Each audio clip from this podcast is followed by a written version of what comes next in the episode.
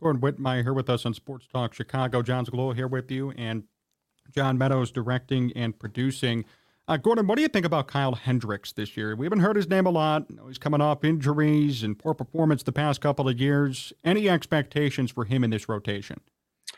Yeah, he's he's one that people are going to forget about real fast, especially if there's some interesting and fun things to watch the first month or so of the season. But all signs so far have been positive with his comeback since spring training started. He's thrown off a mound. He hasn't had any setbacks. He's expected to, to be back from this shoulder issue that shut him down last year sometime in May. Um, they don't have to rush him. Uh, you know, they, you know, assuming they stay healthy, they've they've got their five guys right now. Um, but but yeah, if this is if he doesn't have any setbacks, and and he comes back with just the command that we've seen him have in the past, then he could have a he could have a big impact. Uh, like like immediate. I mean, he's an opening day starter. He's a three-time opening day starter for this club, and you drop him in somewhere, anywhere when he's ready to go, and you're and you're replacing uh, your fifth best starter with him is what what would happen, or a guy that's hurt. So he could come in right away, and uh, if if three of the other starters are, are going pretty well, you could all of a sudden be talking about a guy that's going to come in and have an impact on creating winning streaks. And then then the other thing is uh, you know, I don't want to overplay this, but he's also a guy that could be on the block at the deadline if he's back like we're saying and he looks pretty good and they're out of it because teams will be asking for him. This is a guy that beat Kershaw in the playoffs. This is a guy that started Game Seven of the World Series championship uh, uh, ever, really, and uh, and and performed at the at the top level.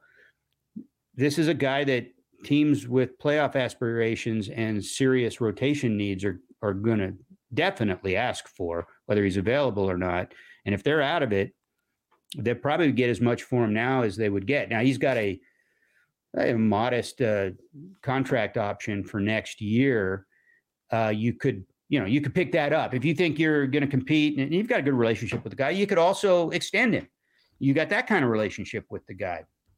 So it really depends on where you think you are um, and uh, wh- what you want to commit to him. But if you do decide you want to trade him, and they've literally gotten rid of everybody else from that 2016 team. He's the last guy. Uh, so I don't think that they're going to, I don't think there's any sentimental uh, reasons that they're going to keep him around.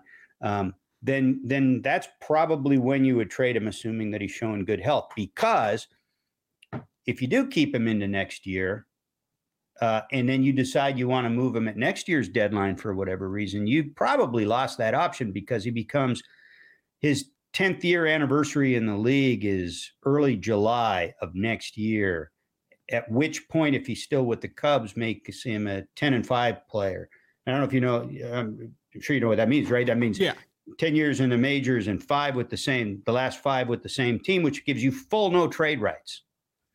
And and the union wants guys who earn that. There are very few of them. And people guys get uh, contractual rights, no trade rights. That's one thing, and union doesn't really look hard at that. If you want to waive your rights on that, union looks really hard at 10-5 guys who get asked to waive their rights because you're representing the union a lot of times. So um, they they like to see those rights uh, utilized. Very interesting about Kyle Hendricks and let me ask you this, Gordon, too. You mentioned the trade deadline coming up. I mean, let's throw a hypothetical out there. Let's say the Cubs are competing. Let's say they're like the Orioles last year. Maybe they're around 500. They're in the wild card hunt. Do you think they end up trying to get over that hump and make the playoffs, or are they still going to be in seller's mode unless they're really killing it this year and build up for 2024 and beyond? I like to think that they would they would try to win. Right. Okay. I, I, think that they, they, they've got money left in the budget. Um, and they talk like that's what they want to do. And I don't have any reason to think they wouldn't.